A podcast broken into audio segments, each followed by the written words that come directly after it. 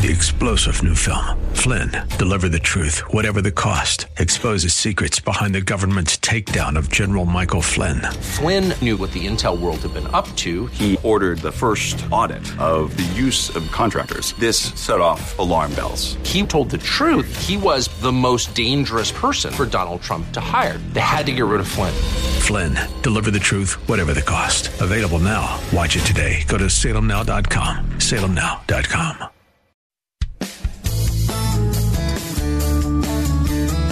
This is the Word to Stand On for Life with Pastor Ron Arbaugh. Your word is sharper than any two-edged sword. And it cuts deep into my heart. The Word to Stand On for Life is a radio ministry of Calvary Chapel in San Antonio. A live call in show here to help you answer your questions about the Bible and how to apply the Word to your daily life. For more information on Calvary Chapel, visit our website, calvarysa.com. Get your Bible questions ready and call in now to 210 340 9585. It's The Word to Stand On for Life with Pastor Ron Arbaugh.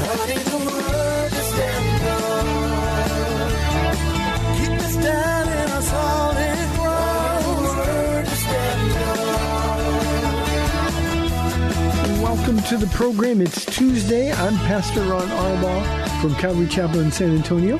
And because it's 4 o'clock, this is the Word to Stand on for Life. It's a radio program dedicated to taking your phone calls, answering your Bible questions, questions about things going on in your life, really anything that's on your heart. All you have to do is dial 210 340 9585. If you're outside the local San Antonio area, you can call toll free at 877 630 KSLR. That's 630 5757. You can email questions to us by emailing questions at calvarysa.com or you can send them to us on our Calvary Chapel mobile app. If you are driving in your car, the safest way to call is to use the free KSLR mobile app just hit the call now banner at the top of the screen. You'll be connected directly to our studio producer. Don't have anything going on on Tuesday, so let me get right to the question. I'm going to take a few minutes with this first one. Um, this is the kind of question that, believe me, it's a delight to receive. This is from our email inbox from Charles C. Uh, good evening, Pastor Ron. I've talked to and watched many of your staff pastors teach. They are all different, but one thing I noticed about all of them is that they know the scriptures. Where do you send your pastors to study? I have met many pastors and they haven't compared. I don't mean to sound rude about other churches, but your pastors know their Bibles. How did they get to know so much of their Bibles and what do you do? Well, Charles, this is music to a pastor's ears, believe me. Now, I'm going to take a little bit of time here because the relationship I have with these men is not, not a normal relationship. They're all family to me. And, um, um, you know, we don't just hire people from outside. Uh, many of our pastors uh, have been developed here. I'll give you an example. Our two youth pastors uh, have literally grown up since babies in this church. Um, they've been uh, hearing the Word of God their entire lives. And as I've said many times on this program, people ask about children's ministry. We teach the Bible uh, verse by verse, chapter by chapter, uh, in all grades, in all ages. Now, we do it at their level, of course. But uh, we don't do stories. We don't have a curriculum that somebody's written to make them interested. We believe strongly in the power of the Word of God. And so these people, these men, uh, have been raised in that environment. Uh, I can take no credit at all, Charles, uh, none at all. Uh, these men love Jesus Christ with all of their heart. And one of the traits of somebody who's really in love with Jesus is that they're going to want to get to know him better. And they have an honest, aggressive hunger for the Word of God. And of course, we do our best to encourage that. But the the reality is is that, that if you're not motivated, self motivated to really find out, you're not going to do it. Bible college won't do it. Seminary won't do it. Uh, what will do it is this hunger. one of the things Paula and I we pray for all the time. We pray for the lost, the hurting, the hungry, the broken, the needy, the confused, the fearful, and the angry. And then we we pray for them individually at times. But when I get to the hungry, that's what I'm asking for. I'm saying, Lord, send me people who are hungry for your word. Not just a casual relationship to it, but hungry for your word. And these men are pastors, and we have 12 staff pastors, including me. Um, uh, we, we, we love God's word. And these men simply want to know it. Now, the way that's happened is they've been sitting under the teaching of the word. Um, the Holy Spirit um, convicts their hearts, uh, and they just get this voracious appetite for God's word. And that's what they've done. Um, our pastors are all different. None of them teaches alike. Um, but as Charles indicated, uh, they really know their scriptures. Now, in, for example, where do I send our pastors to study? We don't. Um, they sit here. They've sat under my teaching, the teaching of the other pastors here. Uh, and, and what we do is we just teach the word and we let the Holy Spirit do the rest. Um, how did they get to know so much of their Bibles? God is a rewarder of those who earnestly seek Him. And these are men who have, have really, really determined in their heart that the purpose of their life is to get to know Jesus Christ better. Um, if I've done anything at all, let me point out two things that we do here at Calvary Chapel. One, our theme, and we pound people with this relentlessly, and I mean that in the best possible way, uh, to just be with Jesus. He's the one that supplies the hunger. He's the one that, that answers their questions and their prayers. He's the one that reveals more and more of himself. And there's nothing more exciting than that. I think too often we have a relationship with our Bible like, well, I got to read it. These guys love it. They absolutely love it. If I've done one thing well, let me let me let me say two things. If I've done two things well, one is I've been consistent over all these years in teaching it. That's all we do. We don't do cute stories. We don't do topical sermons. I teach the Bible just chapter by chapter, verse by verse, and uh, and they've been exposed to that. The other thing we do here at Calvary, and it's probably been the most fruitful ministry uh, that we have here. It's our pastor's discipleship class. It started out with just men who were called to be pastors, and um, it, it sort of evolved over the years. We've been doing this now for 26 years. Uh, it sort of evolved into uh, people that really want to get to know the Lord, people that really want to dig in and serve. And serving is required, and being a part of the body life is required. If they really are that interested, then um, we have that class every other Saturday, as long as I'm in town. Every other Saturday, it's a two-hour class from 10:30 to 12:30, and and we talk about everything. We talk about church life. We talk about the Word of God. We talk about doctrine. Uh, we talk about the impact of doctrine in our lives practically. And and these men, all of them, all of my elders and all of my pastors, have come up through that class, and I get even more direct Charles with that the people in that class uh, than I do uh, even in my my normal teaching style. And uh, if you've listened to me teach, I am very direct, but I'm even more so. Uh, there's accountability, and and um, uh, I, I I want to hear their hearts. And I have just been so abundantly blessed by the Lord because these men are just God's wonderful gift to me and, and to our body here at Calvary Chapel. We have a Spanish Bible study. Uh, Pastor Ed, um, uh, you know, he, he's got a different style, different personality, but he teaches the word the same way. We don't bend to cultural differences. Uh, all of our other pastors, they get opportunities to teach. Um, I, I never have to call somebody from outside and ask them to teach. Uh, I've got people here in the body who are wonderful, and the more uh, I give them the opportunities, the better teachers they become. But no, they. Uh, one of my pastors, I think only one, has been to Bible college. He's one of the kids that grew up here from a baby, um, and he wasn't even saved for many years that he came here. But when he did, man, he hit the ground running. So um, th- they've grown up here and uh, what a what a wonderful blessing they are. Charles, thank you for noticing. I appreciate it very very much.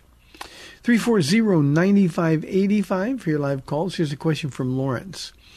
He says, I want to know if the church and Israel are the same but living in different eras. Charles, or, or, I'm sorry, Lawrence, the answer is no. The church and Israel are two different entities. That's really important we understand. God made unconditional promises to Abraham and to Israel or the people of God through him, but he's made different promises to the church. And it's very, very clear that they're two separate, distinct entities. The church didn't replace Israel. Um, that's really important for you to understand. Um, it's just, it's not the church continues the work of Israel. It's a completely different dispensation, completely different relationship. Uh, and God is going to return and fulfill all of his promises to uh, Israel. Uh, that will happen, of course, in the millennial kingdom. In, at the moment, we are the church. Acts 17 26 says that we were placed here at just this time, for just this moment in history. And that makes our ministry very, very important. So, uh, two completely separate things. And Lawrence, anybody who says they're the same or that the church has replaced Israel, uh, that is aberrant doctrine, and you need to be aware of that. Let's go to our first call of the day. Matthew from Cibolo. Matthew, line one, thanks for calling. You're on the air. Hey, Papa Ron. How you doing today? Doing well for an old person. Yeah, and I just want to echo that. You do not hold back at the pastor class, that's for sure. we all need it. Um, I was going to call because I was speaking to a family friend about divine appointments, and I was uh, kind of exhorting her to uh, um, don't get because her, her, I guess her sense was more like I want the Lord to open that up and open that opportunity. But I told them if someone's living in sin or something's happening, the what the Lord tells you in the Bible is things that we automatically should do. It's not something that you know the Lord has to open up an opportunity. Mm-hmm. Uh, so maybe I'm kind of in the wrong track. Maybe I, I'm I'm on the right track. But um, I, I told him that divine appointments to me is like if we're at a restaurant or we're at the grocery store and we kind of have a we had no prior expectations of meeting and you meet somebody or maybe you meet a family friend somewhere out and about and you talk about the Lord. Can you expound more on divine appointments uh, and so kind of get your knowledge on that, your wisdom? Thank you, Papa. Thank you, Matthew. I can do that. Um, I, I, think one of the things I said earlier, uh, reference the scripture, God is a rewarder of those who earnestly seek Him. And I think if we get up in the morning and say, okay, Lord, I'm going to do this, I'm going to do this, this is on my schedule, but you can interrupt my schedule anytime you want. And if you have these divine appointments for me, Lord, give me the discernment to know, open my eyes that I can see the people who are lost and hurting and hungry and broken and needy and confused. So um, um, I think when we set our hearts on being used by God, um, He will always, always open opportunities for you to be used. And I think those are the divine appointments that you're talking about. So it's very, very important. Now, uh, when when uh, Paula and I we go into a restaurant or we're shopping somewhere. Um, today, I had a, a, pastor's luncheon with with uh, the other San Antonio uh, area pastors, the Greater San Antonio area Calvary Chapel pastors, uh, and there was a, a, couple of people sitting at the table. Uh, they were in the military. They were in their fatigues. Um, um, middle-aged men, not kids, and uh, I wanted to go talk to him. I, I just walked by and said to him, "Hey, thank you for your service. You guys are snappy dressers." And then one guy looked at me. and He said, "Yeah, don't you hate it when you go somewhere and somebody's wearing the same outfit?" And we had a laugh. But what I'm doing the whole time I'm doing that is saying, "Lord, if if you'll open a door, then I'll be able to talk to them." About Jesus. Now, this is just at a restaurant, people that I've never seen before. And and in this particular case, uh, we just had a nice, quick conversation, and, and there were no questions. I, I, I left by saying, "Hey, God bless you guys. Thank you for your service," and and um, um, and that was it. But many, many times God will open that door, and, and those are the divine appointments. Now, one of the things you mentioned, Matthew, um, you know, people say, well, um, we, we try to make our, our experience with God too mystical. Um, the Bible's full of stuff that we need to do, and one of the things that we need to do is always be open and available to the leading of the Spirit. And I think in large part we miss many appointments. Um, you might say, well, they're not divine appointments if you can miss them. Well, yeah, God gives us an opportunity, but He doesn't need us. One of the things Matthew talked about me being direct in pastor's discipleship class, and clearly Matthew comes to church here. Um, uh, you know, I, I, I'm direct wherever I go. There's not a lot of time left. And I believe there's a sense of urgency. So we need to look for those divine appointments. And I think the biggest thing is to make yourself available. Two quick things, and we'll go on to another subject, another question. One is you got to be in the Word man, woman, it doesn't matter. But if you're in the Word, God is going to be preparing you for those divine appointments. You've got to be hungry for the Word. It can't be just a casual relationship with the Lord. It's one thing uh, when we have a real word of knowledge that the Lord will give us. It's another thing when we're just throwing out these trite Christian Bible verses. You know, oh, God works all things together for the good of those who love Him. Uh, we we need to be men and women in the Word. David said to hide the Word in your heart, and we won't sin against Him um, whatever you put in your heart, God will bring out in these divine appointments. So it's not something really that you can prepare for.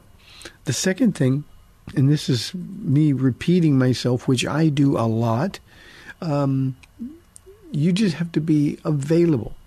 Too often we think we need to be able, and I say, no, we just need to be available.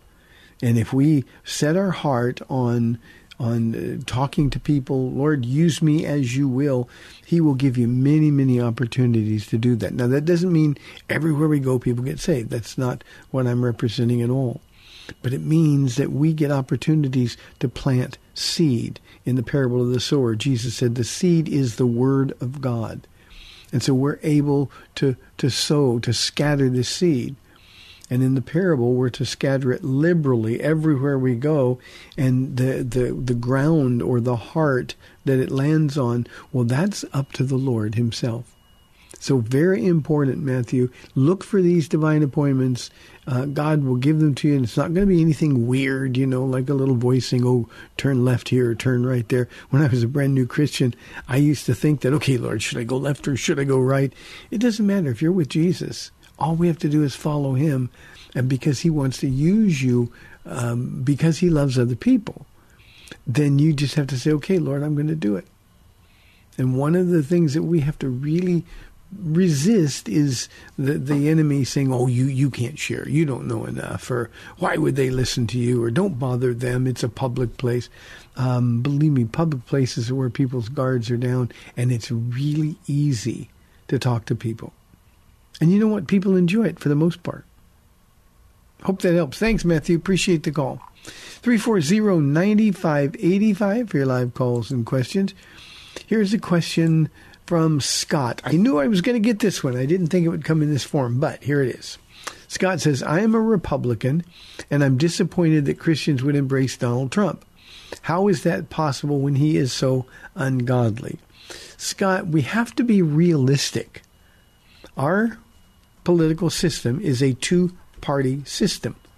What that means is we have a choice from two parties. One of those men is going to become the president. And so here's what we do we look at the man whose policies are closest to a godly political agenda. For example, we obviously know about abortion, uh, lawlessness that's in our country. You know, uh, God is for law and order. Um, uh, there's just so many different things. We know that if we vote in this election, one candidate is going to continue to embrace uh, perversions of sex, um, homosexuality, transgenderism, and others. I don't think sometimes, Scott, that we think about the effects of those things. As a pastor, I'm dealing with an entire generation of people whose brains are being stolen from them. They're being literally brainwashed by social media, uh, and, and a lot of these kids are making horrible decisions about their bodies medically um, and and physically mutilating their bodies because they've been convinced that they're not in the right body. And, we know that one candidate, um, well, all we have to do is look in the White House. We we've got cabinet members, men who wear dresses to work. And that will not happen in a Donald Trump White House. Now, is Donald Trump a Christian? The answer is clearly no. And we shouldn't expect him to act like a Christian. And to answer the question that people scream at me, well, doesn't character count? Yeah, character counts. But people that are not born again Christians, let's just say we're all lacking in character. So what we do, Scott, is we choose a candidate whose policies are going to most closely resemble uh, that which would be uh, identifiable as from the Lord. So it's really important. And if you say, well, I just can't possibly vote for Trump, and that's clearly what you say, um, then that really is a vote for the other guy. And the damage that is being done by this unrestrained march to sin, the damage that's being done is infinitely worse. Infinitely worse. Now, let me be clear with you, and I'm not going to politically endorse anybody, but let me say this. I wish there was another Republican candidate uh, who wouldn't be such uh, a lightning rod.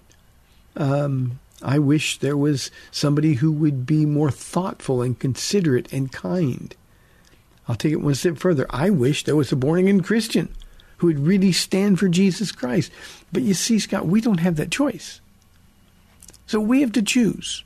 We either choose Donald Trump or we choose Joe Biden and I think from a Christian perspective, the easiest choice. That does not mean that Donald Trump isn't a jerk at times. It doesn't mean that he is embarrassing at times. But what it means is that he will put at least a halt or slow down this free fall our country's in into the moral abyss. And and that's why others are voting and embracing Donald Trump. It's not Christian na- nationalism. Now, while there are people that that really overinflate Donald Trump and and uh, some would say even worship him, uh, and maybe it's unhealthy, uh, but but you see that's the anomaly. That's not the general rule. So we vote for somebody who is most closely going to model by policy that which we could expect Jesus would embrace. And for, for I think Christians, it ought to be a real easy choice. You know, Scott, I've said a bunch of times, how can anybody vote, cast a pro-abortion vote, vote? I just don't get it. So you say, well, how can a Christian embrace Donald Trump? Well, it's just the choice that we have to make. So I hope that helps, Scott. Thank you very, very much. Let's go to Lucy on line one. Lucy, thank you for calling. You're on the air. Hey, Pastor Ron, how are you doing? Doing really well, thank you. Greetings from Calvary Crafters. thank you, Lucy. Today we we studied James 1, 19 to 27. And verse 26 speaks exactly of what you were talking about a minute ago. Um, those who consider themselves religious and yet do not keep a tight rein on their tongues deceive mm-hmm. themselves and their religion is worthless. That's in the NIV. Yeah. So as far as doing what, uh, doing and and uh, speaking what the Bible says, that's the proof of uh, having it uh, in, inside your soul, and uh, and with the power that comes with it, uh, the Word of God, who is Jesus Christ Himself, is uh, is the one that gives us that power to act on what we read in the Bible, and uh, that's just a little summary of what we talked about today. Um, do you have anything to add to uh, enrich our study. I don't know if I can enrich your study, Lucy. Your study sounds pretty rich already. But I can say this I can say that, you know, Jesus said, um, if you love me, you will obey me. And that's what acting out on what the Word of God says. It's obedience. It's a question of obedience. And and the people that um, are not obedient, they're living willfully in disobedience. I'm not talking about the person that just goofs up or messes up or or is caught and, and gives in to a temptation. But I'm talking about the person who's getting up every day and knowing that they are sinning and they don't care. They're not changing that um, that person, according to John, and we're going to go to First John on Sundays when we get done with the Book of Acts. Um, uh, John says, "Look, if you if you say you love God but you do not do what He tells you to do, you're a liar, and the truth isn't in you." And uh, I think, as as harsh as that sounds to people, uh, it's something that we've got to remember. And uh, James, I, I would like James because he is super direct. Uh, James had a a reputation in the early church for being so holy, so pious, and I don't mean that in a negative or pejorative sense, but but but people knew that he he was a man of prayer, walking uh, with his brother, and he didn't have any time to goof around. They really believed that Jesus was coming back in their lifetime, so they were serious. Hey, we've got 30 minutes left in this Tuesday show, 340-9585 or toll free 877 630 KSLR. This is the word to stand up for life. I'll be back in two minutes.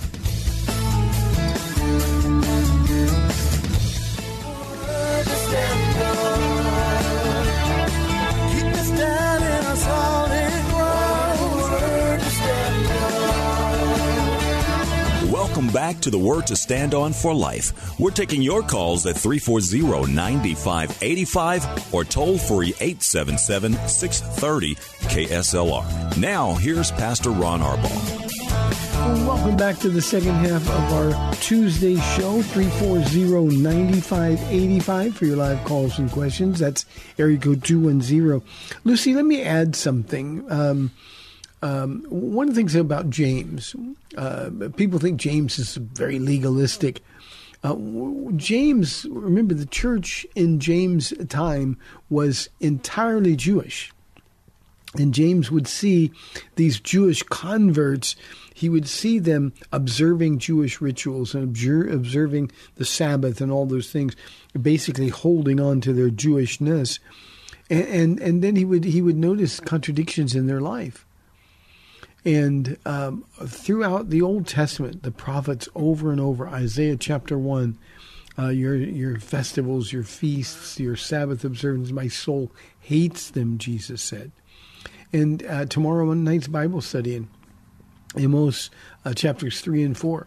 God is simply saying, look, you can bring offerings every day. You can bring uh, a tithe every three days instead of the three months um, that that, uh, uh, that, that was prescribed in Deuteronomy. Um, um, you can do all of that every day. But if you're not listening for the Lord, if you're not doing what He says, then all of it is useless. And again, God hates those things. And so James would be perplexed by the, the, the people that weren't pursuing holiness. James was called Old Camel Knees uh, in the first century church um, the story is that he spent so much time in prayer that his knees were grotesquely disfigured. And James, you know, you may think this is legalistic, but James couldn't understand why everybody wasn't doing it. And so that's why he is so very, very direct with all of uh, those directions. And, and man, I, I just um, love the book of James, and I know that I would love James um, to just be able to talk to him. I would love that very, very much. Okay, let's go to a question. We've got this one anonymous. I know you say that we have to repent to be saved, but I think repentance is a work and we're not saved by works. Um, anonymous, if that represents your point of view, um, then you know nothing about salvation. it's that simple. Repentance isn't a work, repentance is something that the Holy Spirit draws from us. Uh, we have to realize that we're sinners and we need to be saved. Now, if I'm right, and you know this this thought process of yours uh, extrapolates out into your life, Uh, you, you're you're very easy on yourself. You know, we got to learn to hate sin. And uh, Bible study I did just this past Sunday.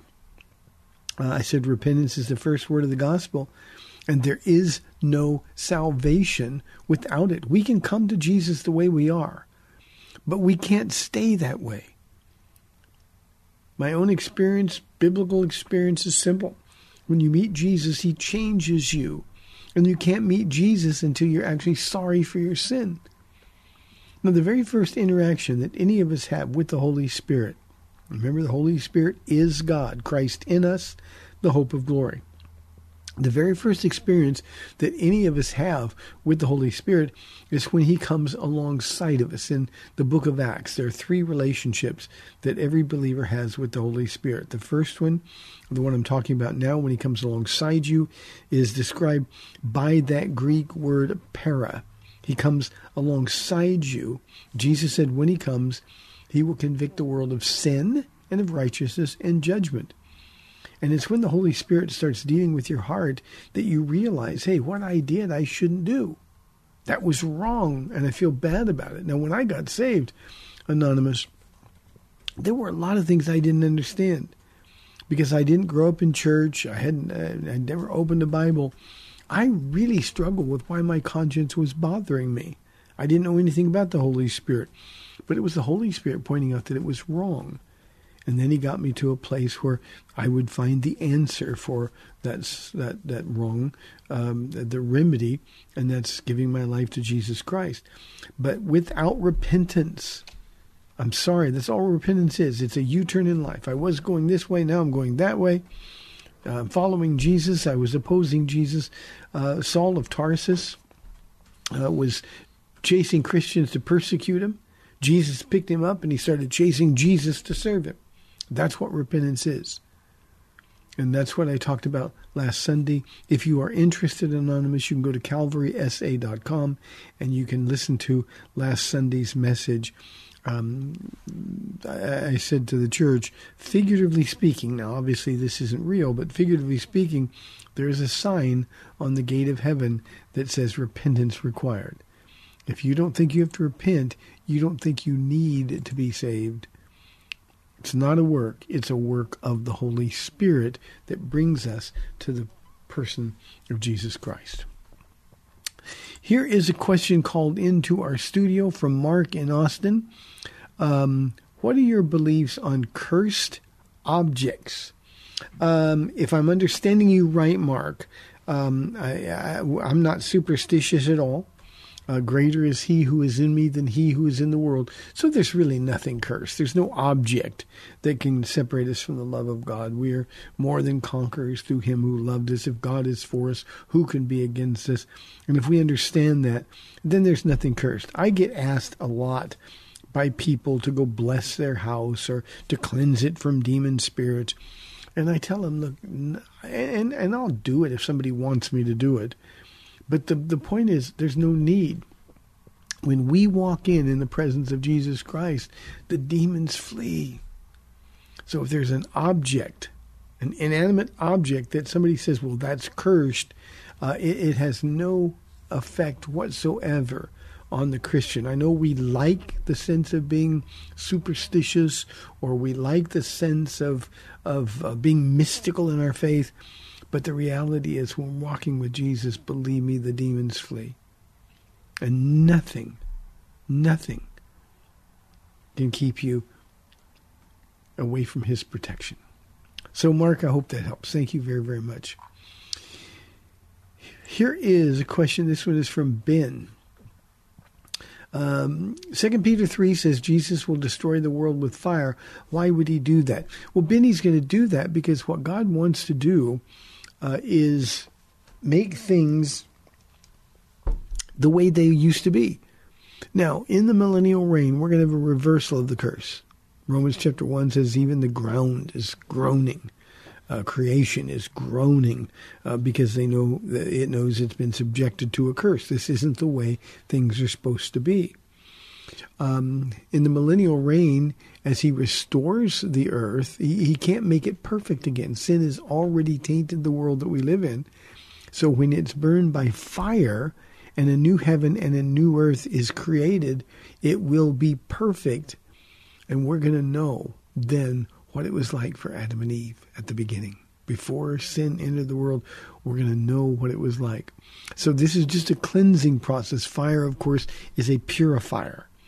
And uh, when the world is going to, to, to melt away, um, you talk about global warming, that'll be it. But God is going to replace this earth uh, with uh, perfection. And, you know, Ben, for, for my dollar, I, I just believe with all of my heart that when we see what it is that God created for us, people will say, why did God, does God allow bad things to happen? This isn't the way God made it. When Jesus was outside the tomb of Lazarus and he saw the people crying, the Bible says he wept and certainly didn't weep because of Lazarus. He knew exactly what he was going to do. But he wept because he would think back to that moment when he created everything and it was very good. And he was crying because he was thinking this isn't the way things were supposed to turn out. He cried because he saw the effect, the horrible impact of sin. Well, by burning things and making things new, we're going to see the beauty that God had in store for all of us. So, Ben, thank you very, very much. Here's a question from Lee. He says, How could Mary, along with the other children, think that Jesus was out of his mind because she knew who he was. Well, this is from Mark chapter 3, uh, verse 21. Let me read it. It says, When his family heard about this, and this was the attention Jesus was getting, and by the way, it would have been the unwanted attention that the family was getting as well. Um, when his family heard about this, they went to take charge of him, for they said he is out of his mind. And literally, that's not an exaggeration or hyperbole at all, Lee. They really believed he had lost his senses. Imagine that he, they knew that the, the Jewish leaders were plotting his murder. Uh, um, again, they didn't like the unwanted attention they were getting. Uh, you live in a home with somebody. Um, you know, the last thing you want is is uh, always to be compared to the perfect son. Um, and they were afraid. They didn't believe. And that's what unbelievers do. Now, with Mary, you're right, it's a little more difficult because she knew who Jesus was. The wedding in Cana. She said, You do whatever he tells you to do. So she knew. But Mary was a person, a human, just like you and me. And when things aren't working out the way we expect them to, we have doubt. And no doubt the enemy was pounding on Mary and the family, um, trying to cause difficulty. And so she would be just like you would or I would. Lee, there were moments when she had doubts. John the Baptist was the same way. He knew Jesus was. But as he's in prison getting ready to lose his head, he would have thought, well, well, you know, if Jesus is really who I thought he was, then he ought to deliver me from this. And it's about time for him to reestablish his kingdom, or to establish his kingdom, not reestablish. Uh, and so doubts, doubts are human, doubts are natural, and we all had them, and Mary did as well. Thank you for the question. 340-9585 or toll free 877-630-KSLR. Teresa said, uh, how can you be so sure that people will be saved after the rapture? Well, Teresa, in, in the, the book of Revelation, we, we've got uh, the story of the ministry of the 144,000 uh, Jewish evangelist uh, endowed with supernatural power. Um, they go out into the world and tell everybody about Jesus. There's even an angel, or one translation says an eagle, but uh, but angel is the correct translation, who goes across sky proclaiming the glorious gospel. Um, the, people are saved. Uh, there's a choice to make. You can take the mark of the beast, which seals your fate, or are you going to believe in Jesus Christ, knowing that that decision is probably going to cost you your life. Um, and uh, I think it's pretty clear if you read the book of Revelation. Uh, under the altar in John chapters four and five, we've got the, the, the, the martyrs of the of the great tribulation who are crying out, "How long, O Lord, until you avenge our death?" So um, Teresa, it's just what the Bible teaches. Uh, it will be um, beyond anything that we can possibly imagine. It will be the greatest revival in the history of the world. I always tell people, you know, it's going to be so exciting during the Great Tribulation that I almost wish I'd be there. And I say almost with a smile on my face because I know I won't be there. But oh, wouldn't it be great to be involved in that kind of rapture? We got a, a man in the church. I love him with all my heart, and he's always saying, "But but if the rapture comes, there's people that aren't going to get saved." And and he, you know, he's so evangelism oriented. He wants everybody to get saved. Well, that's what it's going to be like in the Great Tribulation. In the meantime, we'll take Jesus' promise. He said, Pray that you be counted worthy to escape these things, the tribulation that's going to come upon those who live upon the earth. And uh, he's going to protect us from that tribulation. But uh, it'll be, people will be saved, multiplied billions of people will be saved. It will cost them everything. And life will be unbelievably dark, unbelievably bleak. Death everywhere around. You're going to see the evil when the Holy Spirit, the restrainer, is taken out of the way. You're going to see an evil that we can't even imagine now. Well, I mean, we look around and see how evil the world is now. Well, imagine when the Holy Spirit in the presence of the church is removed and there's no restraining power. Well, that's how evil it's going to be. So life is going to be impossible and it's going to cost them their lives. But yeah, people are going to be saved.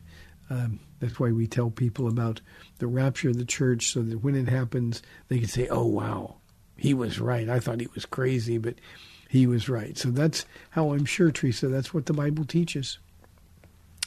Here's a question from Steve. Is there a difference? No, I'm sorry. What is the difference between an elder and a pastor?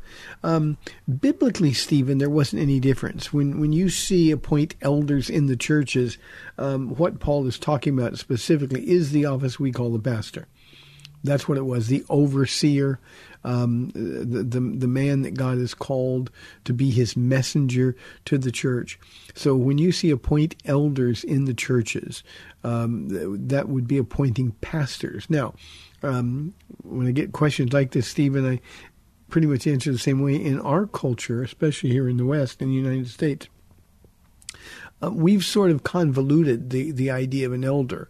Um, we have uh, laws to incorporate uh, as a nonprofit business. Uh, we have to have a board of directors or a board of, of, of elders, is what we call it.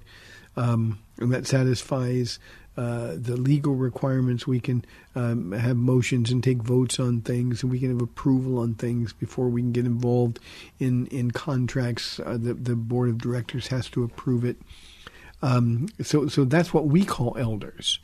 But biblically, uh, in the first century, it was uh, the pastor that he was talking about. So I have a staff of pastors, but I also have a, a board of elders, and they're the ones who function um, alongside me. Um, they function as as um, those who give approval to the things that we're going to do in the church. So that's the difference. Um, Steve, the real difference, and I'll just talk about our church. Um, I keep the same requirements for elders and pastors. Uh, all of my elders uh, have have to have the, the, the, the gift to teach uh, and they they all do. Um, some are not as comfortable doing it as others, but um, the, the same requirements, the same character requirements, and the same set of gifting. Um, not all teachers are pastors or gifted to be pastors, and uh, that's probably the way uh, we would look at the the primary difference. We have those pastors, those elders rather, who can teach, um, but but they're not required to be pastors. So, hope that makes sense to you, Stephen. Thank you very, very much. Bruce wants to know Did God make Satan fall or did he choose to fall? Um, he chose. He had a choice, just like you have a choice, Bruce, and I have a choice. Um, Satan made a choice. God gave them free will. They had to, God never compels anybody to love him or to serve him. God wants us to choose to love him or choose to serve him. And when Satan's opportunity came up, he was Lucifer. when Lucifer's opportunity came up, and it's uh, I think significant that he was, um, according to Ezekiel chapter 28, he was God's most beautiful creation. It says that when he lifted his wings, music emanated from it. That's Ezekiel 28. When uh, in in the King James version, that's why some people say, "Well, he was the worship leader in heaven."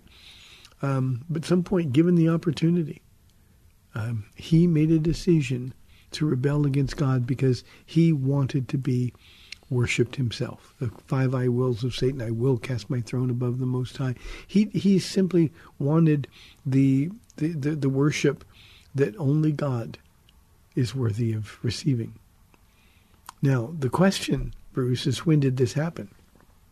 And I'm just giving my opinion. I feel I, I, I I'm very strong in this opinion, but I believe this happened on the sixth day of creation when God made Adam and made man, and He said, "This is very good." Now, the basis for me saying that is Ephesians two ten. It says, "We are His workmanship." That Greek word is uh, poema. Uh, we get our English word, obviously, poem from it. And the idea is we are the creative expression of God's beauty. We're the best thing God ever did. And before that, Lucifer was the best thing. And now the most beautiful thing. And now God made this mar- marvelous man, this, this human, and said, now, now things are very good. And I think that was the opportunity that God gave the angels to make their own choice. We know that Lucifer um, convinced a third of the angels in heaven. That, that means they became demons. They fell with him.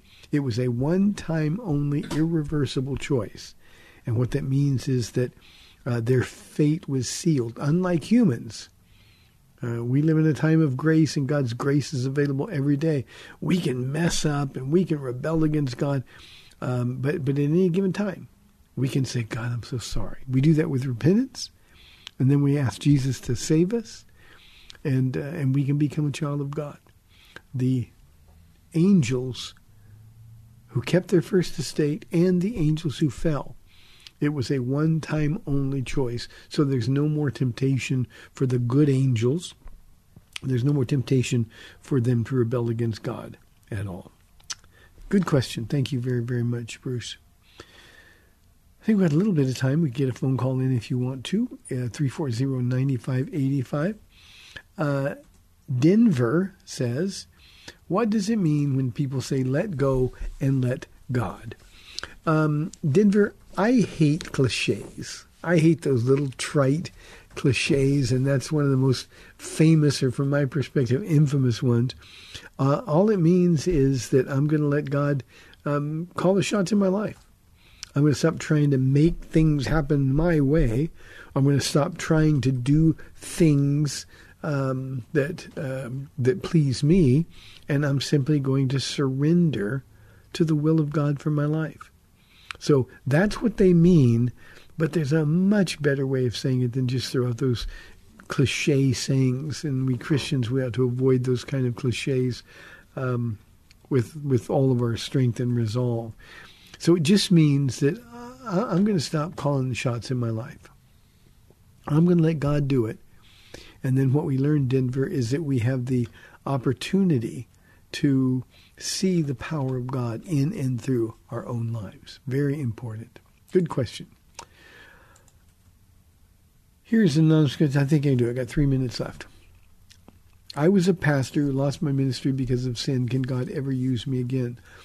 Anonymous, I don't. You don't tell me what your sin is, um, but it doesn't matter. The answer obviously is, of course, He can and wants to use you again. Now, the enemy is going to pour out all kinds of condemnation upon you. Romans chapter 8, verse 1 says, There's therefore no condemnation for those who are in Christ Jesus. And yet, so many of us feel condemned because the devil's pounding us and accusing us. Oh, you blew it. You'll never get a chance again. When we fall like this, it's because of, of uh, sin and embarrassment. Um, you know, we just feel like everybody's pointing fingers at us. And God says, Look, just come to me. Now, I'll be honest with you, and not not knowing what your sin is, there are sins that a pastor can commit that will irrevocably disqualify him from being a pastor again. Bible says too much is given, much is required. I said earlier I was at a pastor's luncheon today with uh, the Greater San Antonio area Calvary Chapel pastors. We were talking about this. Uh, we need to guard our walk very closely, very carefully, because we can forfeit the right to do what we do. I can't imagine what I would do. Every Sunday, the condemnation for me would be overwhelming because instead of being at church and teaching the word, I'd be in a place where I know the enemy would say, "See, you blew it. God can never use you again." Um, so, so yeah, God wants to use you again, but I would say let's take baby steps and find out what God will do. Now, your gift to teach the word is irrevocable. So maybe there's a place that you can be used in the church. But I personally believe if, for instance, your sin was adultery, if you cheated on your wife, especially uh, in light of the fact that so many pastors fall with people in their church, women in their church, um, I think that would be a sin that would disqualify you from ever being a pastor again. But it in no way means that your ministry uh, value to the church, your your value to God would be diminished at all. It just means um, we start over. We start over and say, okay, Lord, what about me and what about today? And if we'll do that, then um, God will lead us back to a place of fruitful ministry. Again, it won't be the same, but it will be fruitful. And that's, of course, what we want to do. Hey, thank you for tuning in. You've been listening to the Wednesday edition, I'm sorry, the Tuesday edition of the Word to Stand On for Life. Uh, I'll be back tomorrow, Lord willing, on AM 630 The Word. We'll see you at 4 o'clock. God bless.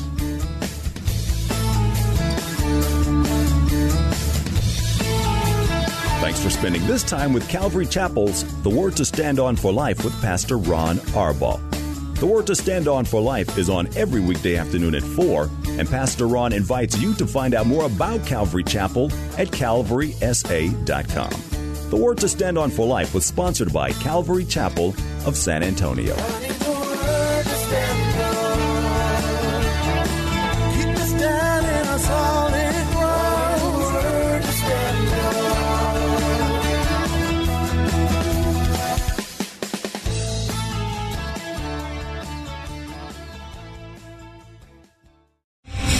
Star general Michael J. Flynn, head of the Pentagon Intelligence Agency, knew all the government's dirty secrets. He was one of the most respected generals in the military. Flynn knew what the intel world had been up to. He understood its funding. He ordered the first audit of the use of contractors. This set off alarm bells. The explosive new documentary, Flynn, Deliver the Truth, Whatever the Cost, uncovers the facts behind this scandal. Flynn told the truth. He was the most dangerous person for Donald Trump to hire. I find out the worst enemy that I'm going to face in my life is right here in America. They took my assessment and they wanted me to change it. And I was like, I'm not changing it. They had to get rid of Flynn. With in depth interviews, archival footage, and never before seen personal records of the man behind the headlines. I just felt like I was drowning. Flynn, deliver the truth, whatever the cost. Available now. Watch it today. Go to salemnow.com. Salemnow.com.